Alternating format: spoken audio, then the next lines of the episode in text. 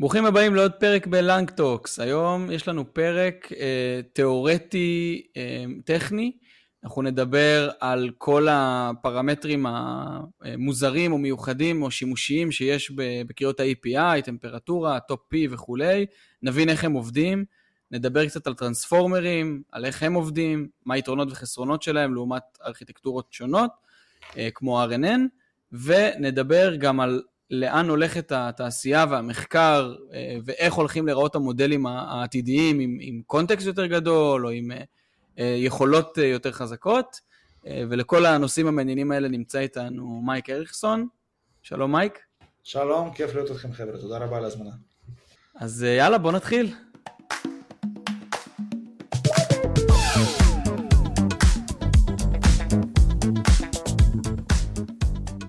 אז נמצא איתנו היום מייק, מה שלומך מייק? אהלן, שלומי טוב, תודה רבה על ההזמנה. אז בוא תציג את עצמך לאלה שלא שמעו גם את הפרק הקודם איתך. אוקיי, אז שמי מייק ארליכסון, אני principal data scientist ו-AI Tech Lead בחברת security שנקראת סוד security. אני גם uh, פועל רבות בתחום של uh, Deep Learning, אני סוקר מאמרים, uh, משתף תכנים וממליץ לעקוב אחריי איפה שאתם יכולים בלינקדאין, בטוויטר. אז uh, תודה מייק שהצטרפת. באמת uh, מייק היום יביא את הזווית הטכנית המאוד עמוקה שלו על איך uh, LLMים עובדים ומודלי NLP באופן כללי. Uh, אז בוא, בוא נקפוץ ישר למים. אז אני חושב שהדבר הראשון הפחות טריוויאלי מאשר לשלוח פרומפט ולקבל תשובה כשעובדים עם LLMים, זה כשאנשים מתחילים לשחק עם הפרמטרים ב-API. הפרמטרים, הפרמטר הכי פופולרי זה temperature, אבל יש גם כאלה קצת פחות אה, אה, פופולריים, כמו top K וכולי, אז אה, בוא תספר לנו קצת על איך הם עובדים.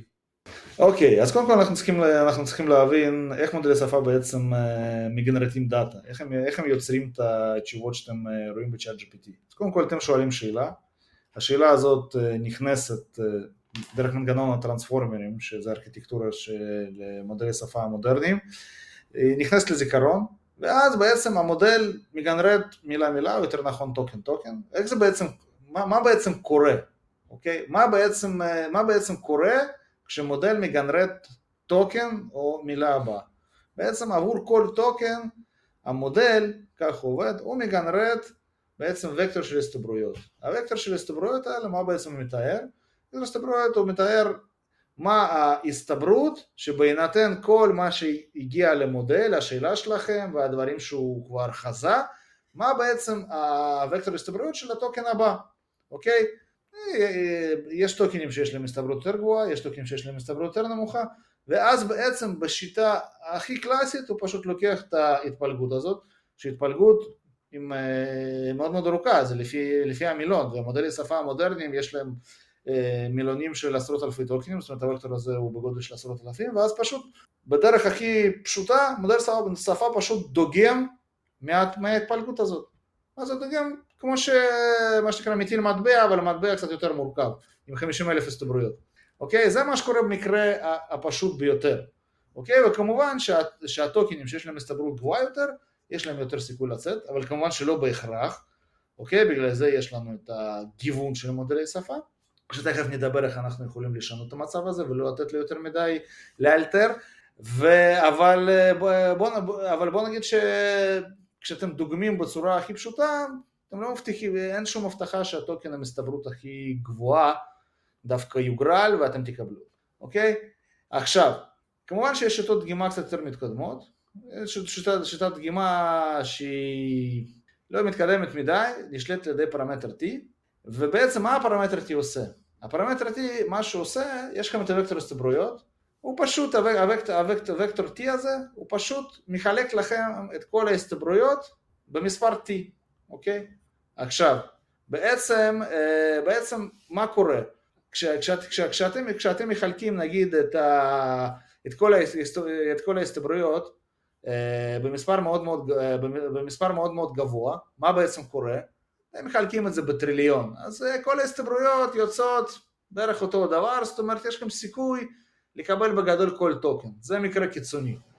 עכשיו ככל שאתם מקרבים את הטמפרטורה הזאת לאפס, קורה האפקט ההפוך, אתם בעצם הולכים ואתם מחזקים יותר ויותר את ההסתברויות שגם ככה היו גבוהות, זה כמו שאתם מחלקים מספר במשהו שהוא מאוד מאוד קרוב לאפס.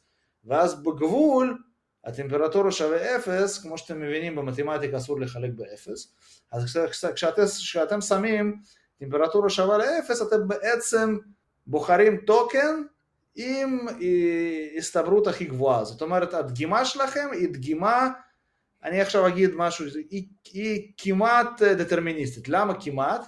כי גם כשהטמפרטורה שווה לאפס, בגלל כל מיני אפקטים שהם קשורים ל-mixture of experts, לגמרי זה איך, בעצם איזושהי טכניקה שמשתמשים במודל שפה, לפעמים לא תמיד יצא לכם את אותו, את אותו הטקסט, גם טמפרטורה אפס, אבל בגדול במודלי שפה יחסית פשוטים, ברגע שאתם שמים טמפרטורה שווה לאפס, אז בעצם האאוטפוט שלכם הוא דטרמיניסטי, כל פעם הטוקן או המילה עם הסתברות הכי גבוהה היא נבחרת, אוקיי? זה הטמפרטורה. עכשיו הטכניקה השנייה, שפחות אנשים משתמשים בה, אבל עדיין אה, כדאי להבין.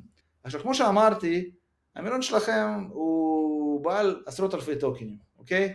ו-95% מהטוקנים, אולי 99% מהטוקנים, אולי אפילו יותר אחוז מהטוקנים, הוא בהינתן השאלה ובהינתן כבר מה שגנרטתם הם לא כל כך רלוונטיים. נכון שיוצאים להם הסתברויות מאוד קטנות, אבל עדיין יכול לא להתמזל מזלכם ואתם תגנרטו משהו שהוא מאוד לא קשור. אז מה בעצם, אז מה בעצם אמרו? וטוב, כן, אני לא זוכר, אני לא זוכר מתי השיטה הזאת הומצאה, בטח לפני איזה חמש שנים. אז אנחנו אומרים, טוב, אני, אני לא אקח את כל הטוקנים, אוקיי? אני לא רוצה, יש פה, כי 99% מהטוקנים גם ככה לא רלוונטיים. אני אקח איזה קיי טוקנים, בעלי הסתברות הכי גבוהה, ואני אדגום רק מהם. אז אני עכשיו אמרתי, טוב, למרות שהמילון שלי הוא בגודל 50 אלף, אני אבחר רק 100 טוקנים, ומהם אני אדגום. בעצם זה סוג של מבטיח שאני לא אגנרט איזה ג'יבריש מוחלט, לא בדיוק מבטיח, אבל בוא נגיד מוריד את ההסתברות לגנרות של, של אה, ג'יבריש מוחלט. זה שתי שיטות אה, שהן אה, בשימוש הכי רחב. אז אני, אני אוסיף על זה באמת כאילו גם בדוקומנטציה הרשמית של OpenAI אומרים להשתמש באחד מהם ולא, ולא בשניהם. יש, אם כבר דיברנו על היכולת לשחזר את האוטפוט, אז יש ל-OpenAI גם פרמטר שנקרא seed, אה, שזו עוד איזושהי שיטה שמאחורי הקלעים אה, אה, OpenAI משתמשים בה בשביל להעלות עוד יותר את הסיכוי על אותו input לקבל את אותו output, זה יותר רלוונטי ל-use cases של production וכאלה.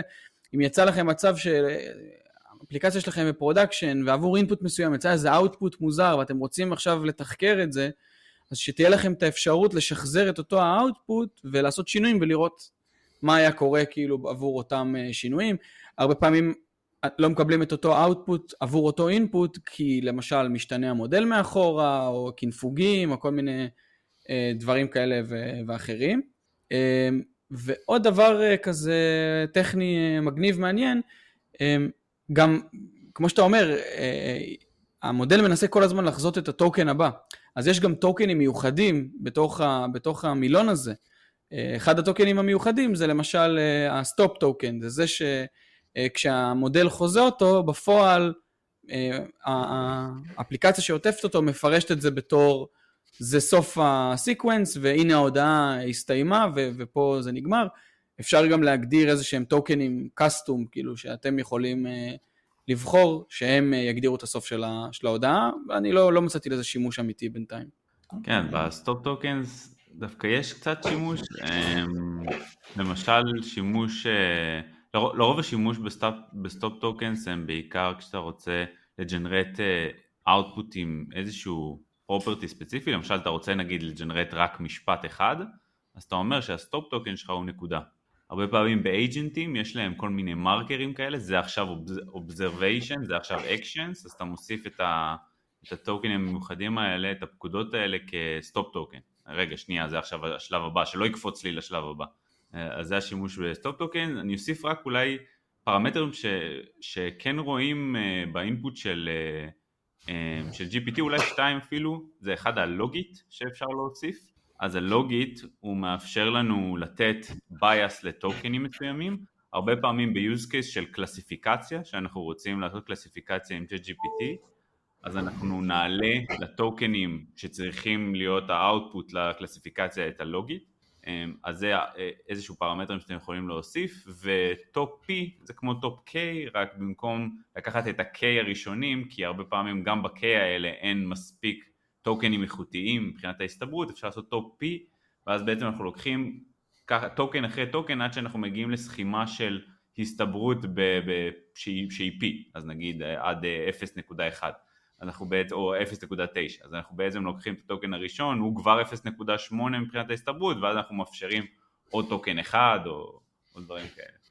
אז זה, זה בעצם הפרמטרים וזה השימוש שלהם, ואולי אה, נצלול שנייה, אה, דיברנו קצת על מה זה ה-decoding process ואיך אפשר לתת כל מיני פרמטרים שישפיעו עליו, אה, אולי נדבר על, ה, על הארכיטקטורה. אז יש לנו את הארכיטקטורה של הטרנספורמרים כמובן, אה, די ידועה, הפכה להיות, ה, בוא נגיד, ה-go to של כל המודלים, אפילו לתמונה. אה, למה, מייק אולי, השאלה היא למה אנחנו צריכים משהו אחר, או האם אנחנו צריכים משהו אחר בכלל? אוקיי. Okay. אז למה אנחנו צריכים משהו אחר? בשביל להבין למה אנחנו צריכים, לא שאנחנו צריכים משהו אחר, אנחנו צריכים משהו אחר ל-data שהוא בעל אופיינים מסוימים, אוקיי? הטרנספורמרים אה, מציגים ביצועים מרשימים ל-data שהוא data של שפה ו- וגם בתמונות הם מצטיינים, אבל יש אה, סוגי data שתכף ניגע בהם, שאנחנו צריכים כנראה לחשוב על אה, ארכיטקטורות אחרות שהן יותר מתאימות ל-data. עכשיו, על מה אני מדבר בעצם? פה אני מדבר בעצם, אז קודם כל בשביל להתחיל להבין על מה אני מדבר, אני רוצה קודם כל לציין מה, מה, איך, איך בעצם הטרנספורמר חוזה. כמו שאמרתי, החיזוי שלו הוא חיזוי per token. זאת אומרת, אני בשביל לחזות token מספר 50, אני צריך לחזות את כל 49 טוקנים שקודמים לו. בשביל לחזות token מספר 10,000, את כל הטוקנים שקדמו לו אני חייב לחזות, כנ"ל ל-token מספר 100,000, כנ"ל עד, עד ה-token האחרון בחלון הקונטקסט, או בטקסט שאני, שאני יוצר. עכשיו, יש עם זה, כמובן שיש עם זה בעיה, למה יש עם זה? יש, יש, יש, יש עם זה בעצם שתי בעיות. בעיה אחת היא בעצם שלוקח לנו יותר זמן, תחשבו שעכשיו אני צריך ליצור, לא יודע, משפט קצר, שהוא, נגיד סתם אני אומר, 100 טוקנים, ואז עכשיו אני צריך ליצור משהו מאוד מאוד ארוך, שהוא לא יודע, עשרת אלפים טוקנים, ואז פשוט יש הבדלים מאוד גדולים בזמן, שזה עלול להיות בעיה, בוא נגיד ככה. אם, גם, גם אם זה לא בעיה, אז אפשר לחשוב על שיטות, וזה מה שאנחנו נדבר בהמשך, איך אפשר, איך אפשר לייעל את זה, אוקיי? עכשיו, הבעיה השנייה זה אי ניצול משאבים. הרי מה קורה בטרנספורמר? הטרנספורמר בשביל, בשביל אה, לחזות טוקן במקום מסוים משתמש בכל הטוקנים הקודמים, בכל הייצוגים שלהם. אוקיי? זאת אומרת, כדי לחזות טוקן מספר 50, הוא צריך להשתמש ב-49 טוקנים הקודמים, כל האינפורמציה שיש בהם, בצורה מפורשת. מה זה, מה זה אומר בצורה מפורשת? לקחת את כל הוקטורים האלו, את כל הייצוגים שלהם ולדחוף אותם למכונה של הטרנספורמרים, ל self attention ול cross attention ולטחון אותם. וכשזה 50 זה סבבה, אבל כשאני מסתכל על טוקן מספר 50 אלף אז אני צריך לקחת את כל הקונטקסט באורך 50 אלף ולטחון אותו. אז בעצם זה יוצר איזושהי אי יעילות בניצול המשאבים, כי בהתחלה אני כמעט ולא צריך משאבים. ובהמשך אני צריך את כל המשאבים שיש לי, כי אני עכשיו צריך לקחת 50 אלף בריבוע של הטוקנים. אוקיי? זאת אומרת, אני, זאת אומרת, מה שקורה פה, אני שוב אציין, זה שימוש מפורש בכל הטוקנים שקודמים, אוקיי?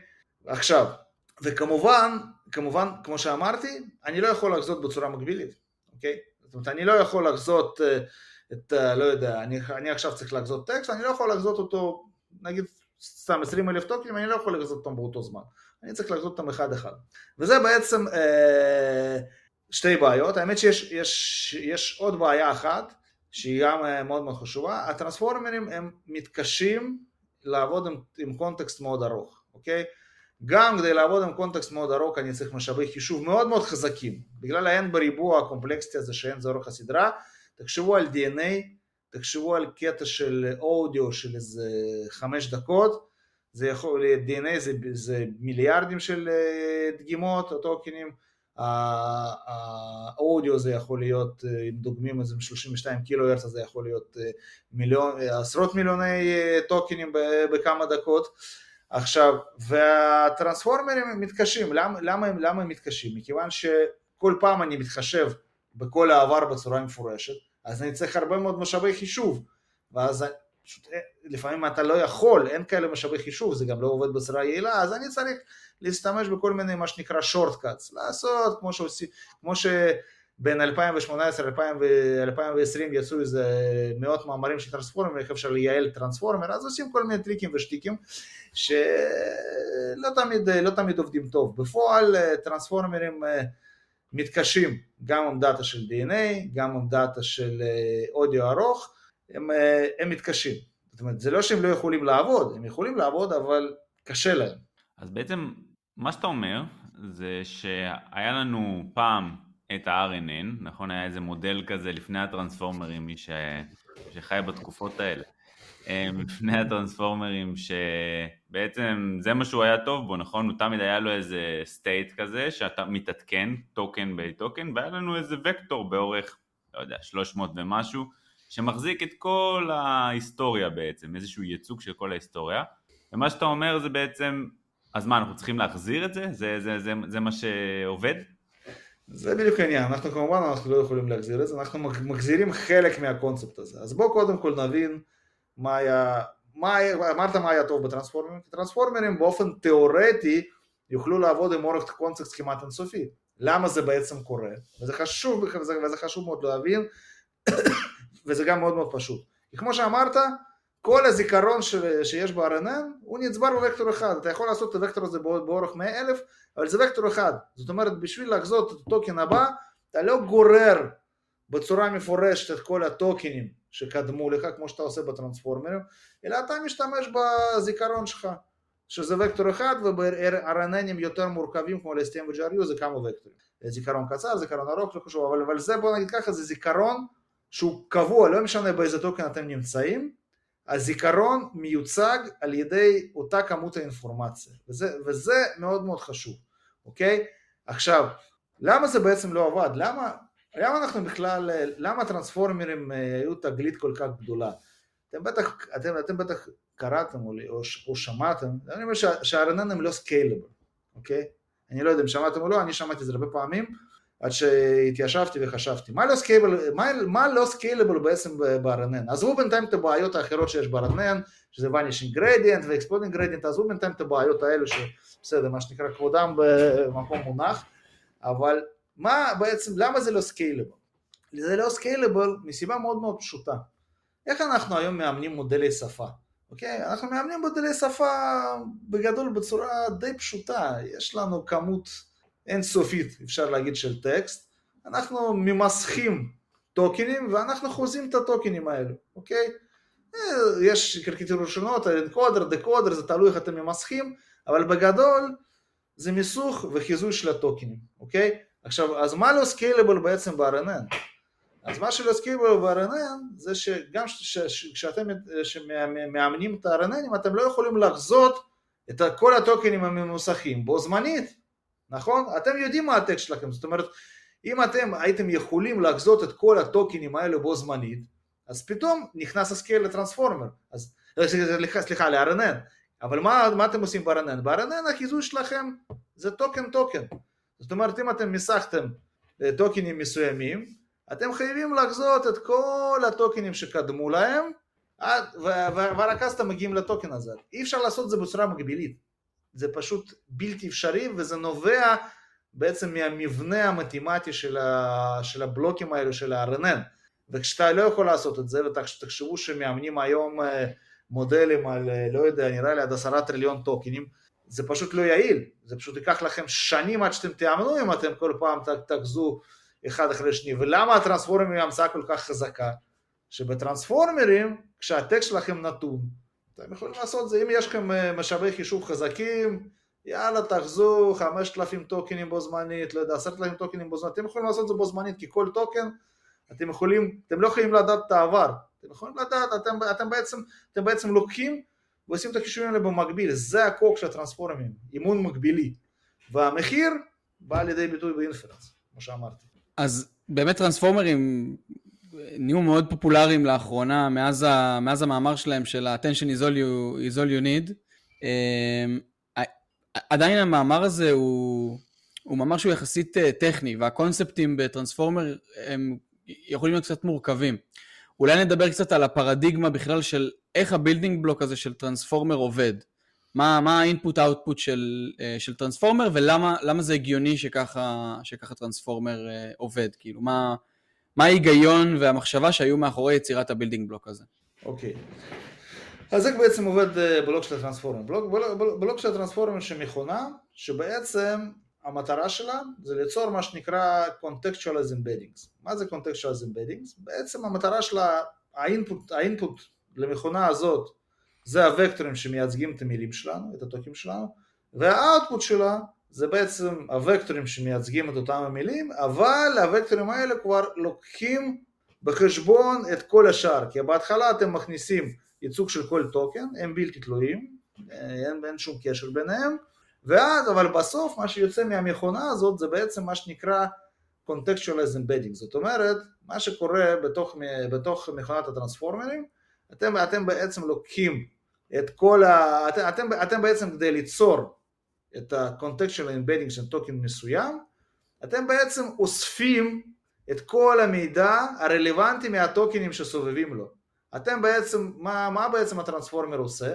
הטרנספורמר אומר, טוב, עכשיו אני נמצא בטוקן הזה, אני עכשיו מנסה להבין כמה מידע אני צריך לקחת מטוקן מספר 0, מספר 1, מספר 2, מספר 3 וככה הלאה. ואז על סמך המידע הזה ש... שמחושבת על ידי מכפלות פנימיות, המתמטיקה פחות חשובה, הוא בעצם מבין. בכמה הוא צריך להתחשב בייצוג של כל טוקן בקונטקסט. ומפה באה הסיבוכיות. הריבועית מבחינת אורך הסדרה.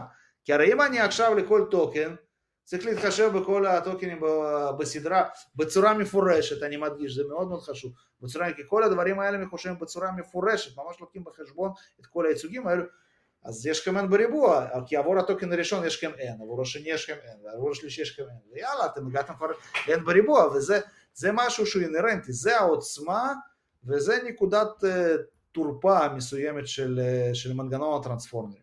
אז אם אנחנו מנסים אולי קצת לדבר על uh, פרדיגמות אחרות, אז דיברנו קצת על ה-RNNים שהיו פעם, יש איזה מודלים חדשים שצצים שיכולים uh, באמת לטפל בנקודת תורפה הזאת, באיזה מחיר הם, הם מטפלים בנקודת תורפה הזאת, um, ואולי איזה 2 cents שלך של מה אתה חושב שהעולם הולך ללכת, האם, האם משהו הולך להחליף את הטרנספורמרים מתישהו? זו שאלה לא פשוטה, יכול להיות שהתשובה שלי על השאלה הזו ייקח uh, קצת זמן.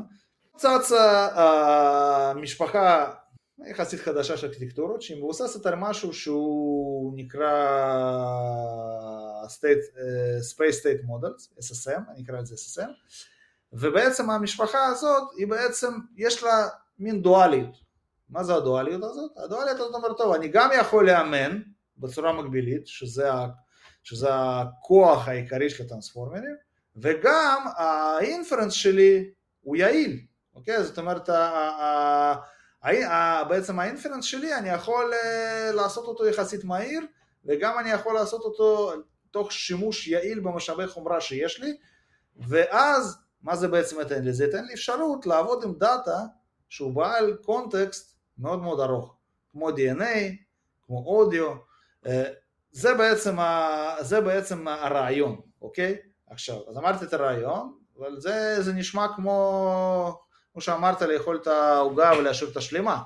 איך בכלל אה, ניתן לגשת לדבר הזה? הרי יש לנו את הבעיה הזאת בטרנספורמים, יש את הבעיה הזאת ברננו, עכשיו אני אומר, טוב, אני מוצא לכם שפן מהכובע, שיש לכם, אה, שפותר גם את הסוגיה הזאת וגם את הסוגיה הזאת, ואז יש לנו להזכיר אצלנו, אז מה, מה, למה אף אחד לא חשב על זה קודם, מה, מה, מה הסיפור? אז כמובן שיש לזה מחיר, ואנחנו תכף נדבר על זה, אז, אז בעצם, בעצם, מה מה בעצם ה-SSM הזה, אוקיי? ה-SSM הזה קל מאוד להבין, זה איזשהו משהו, מערכת אה, דינמית ליניארית, ממש מערכת אה, מאוד מאוד פשוטה, אוקיי? שבעצם בסופו של דבר, כמו שאני אמרתי, ה-RNNים, מה בעצם מנע מהם את האימון המקבילי? המעבר הלא ליניארי בין המצבים. אז מה בעצם ה-SSM הזה אומר, המערכת הדינמית הליניארית? אוקיי, אם המעבר הלא ליניארי בין המצבים מפריע לנו, מפריע לנו למקבל את האימון, אז יאללה בואו נעשה אותו ליניארי, אוקיי? מה זה בעצם נותן לנו? ברגע שאנחנו עושים, עושים אותו ליניארי, אוקיי? מה זה בעצם קורה? מה זה ליניארי? ליניארי זה איזושהי מכפלה במטריצה. תחשבו שהמצב החבוי של t-1 הוא איזושהי מטריצה A כפול מצב החבוי ב-XT פלוס המטריצה האחרת כפול input. תחשבו על זה ככה, בצורה פשוטה. במודל עצמו קצת יותר מורכב, אבל עדיין זה הכל ליניארי. אז בעצם, מה שזה מאפשר לכם, זה בעצם מאפשר לנו לחשב כמו בטרנספורמרים, את כל האאוטפוטים בצורה מקבילית. למה? כי מה הכיף שלנו בפעולות ליניאריות? שההרכבה של פעולה ליניארית זה פעולה ליניארית, וזה סתם מכפילה בין המטריצות. זאת אומרת, אם יש לי עכשיו, אה, אם יש לי עכשיו ארכיטקטורה כזאת, אז בעצם מה שאני יכול לעשות, אני יכול בעצם למגבל את האימון, אני יכול להגיד, טוב, המעבר בין המצבים החבויים הוא עכשיו ליניארי, אז למה שאני לא אקח ואני אחשב את כל, כמו שאני עושה בטרנספורמים, אני ממסך טוקנים ואני עושה את כל החישוב, אוקיי? אם יש לי עכשיו מיליון טוקנים, אני יכול לעשות אותו במיליון טוקנים, זה לא כל כך פשוט, יש איזה כמובן מחיר, ואנחנו נדבר על זה, אבל מבחינת, מבחינת העיקרון, אנחנו עכשיו לקחנו ובעצם אפשר להגיד קצת סירסנו את הרנן, אבל על ידי, עם הסירוס הזה אנחנו בעצם השגנו את המקביליות המיוחלת באימון, אוקיי? עכשיו, ו, ובעצם כשיש לנו את המקביליות המיוחדת באימון, אז מה בעצם קורה באינפרנס? אוקיי, אז באינפרנס, באינפרנס אנחנו תכף נראה שאנחנו גם יכולים לעשות אותו באופן מאוד יעיל. סליחה, אה אוקיי בסדר, סליחה אוקיי, אז בעצם, אז בעצם מה קורה באינפרנס? אוקיי, אז מה בעצם קורה באינפרנס? כמו שאמרתי, יש לנו, יש לנו פה עניין, יש לנו פה משהו שהוא דומה ל-RNN, אוקיי? ומה היה לנו ב-RNN? ב-RNN היה לנו בעצם וקטור זיכרון, שהוא, שהוא מחזיק לנו את כל הזיכרונות, את כל, את, כל, את כל האופיינים המהותיים של העבר, זאת אומרת אין עכשיו גרירה מפורשת של כל הטוקנים שיש לנו בטרנספורמים, חישוב של יחסים בין כל אחד לכל אחד, אין את זה. זאת אומרת, בגדול יש לנו פה RNN, ואנחנו פשוט לקחנו והורדנו איזשהו משהו מ-RNN, אוקיי? ואפשרנו אימון מקבילי, אבל RNN נשאר RNN.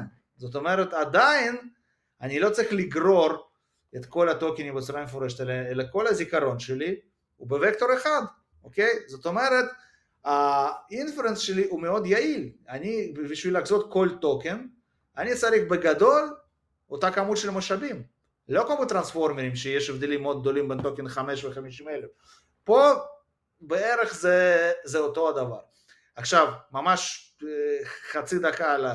אז למה לא חשבו על זה קודם?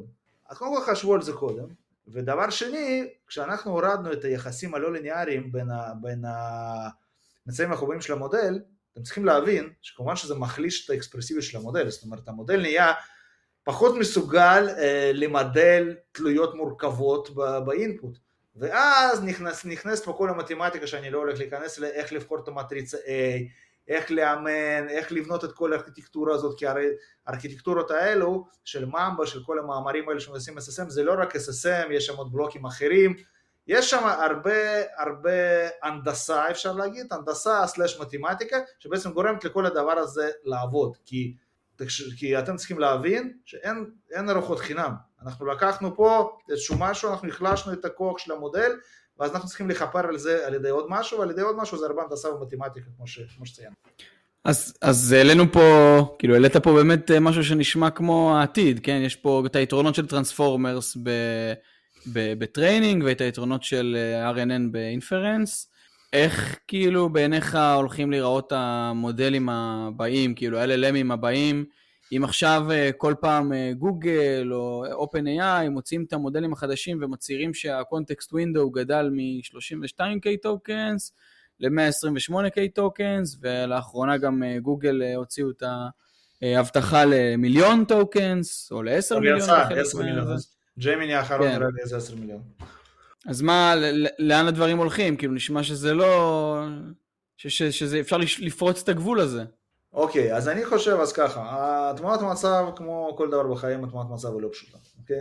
אני חושב שהטרנספורמרים אה, ימשיכו לשלוט במודלים שהם לא דורשים אורך קונטקסט עצום. הרי, הרי יש את החזון הזה שכל אחד, מה שנקרא, יקהל את המודל שלו, שיהיה לו מודל שפה קטן, שיעשה את מה שהוא רוצה. עכשיו, והרבה אנשים לא צריכים קונטקסט מאוד ארוך. אני נגיד בחברה שאני עובד, אני לא צריך קונטקסט מאוד ארוך, מבחינתי קונטקסט של 30 אלף טוקנים, למטרות שלי זה מעל ומעבר, אני לא צריך. אולי אני אלביש על זה איזה רג, אבל יש הרבה שימושים שלא צריכים את זה, ואני חושב שהשימושים עם אורך קונטקסט יחסית לא ארוך, ימשיכו להשתמש בטרנספורמרים, ואני גם חושב שהיום בטרנספורמרים יש הרבה מאוד הנדסה, זאת אומרת היום נכון, יש את הנוסחאות של הטרנספורמרים, אבל, אבל יש את איך אתה מחשב אותם ב-GPU, איך אתה עושה את זה בצורה יעילה, זאת אומרת אני חושב שבעתיד אנחנו לא נראה כניסה של ארכיטקטורות מבססות, מבססות SSM לתחום של עיבוד שפה טבעית,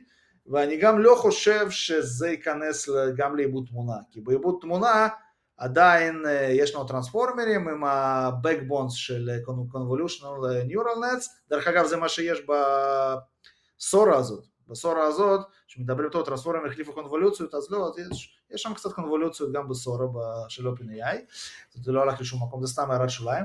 עכשיו, ואיפה ה-SSM כן יתפוס? ה-SSM יתפוס, כמו שאני אמרתי, עם, עם דאטה שהוא באופן אינהרנטי האורך קונטקסט שלו מאוד מאוד ארוך, כמו מה שאמרתי, כמו DNA. הרי אני לא מצפה שהטרנספורמרים יעבדו עם, עם אורך קונטקסט של ביליון. זה לדעתי גם כל השכלולים, עם כל, ה, עם כל הטריקים ההנדסיים, אני, אני לא חושב שזה, שזה, שזה אפשרי. עוד פעם, אפשר להצהיר, אפשר להגיד שאני תומך, אבל אתה עושה הרבה מאוד קונצים באמצע ואתה, ואתה מאבד את הביצועים.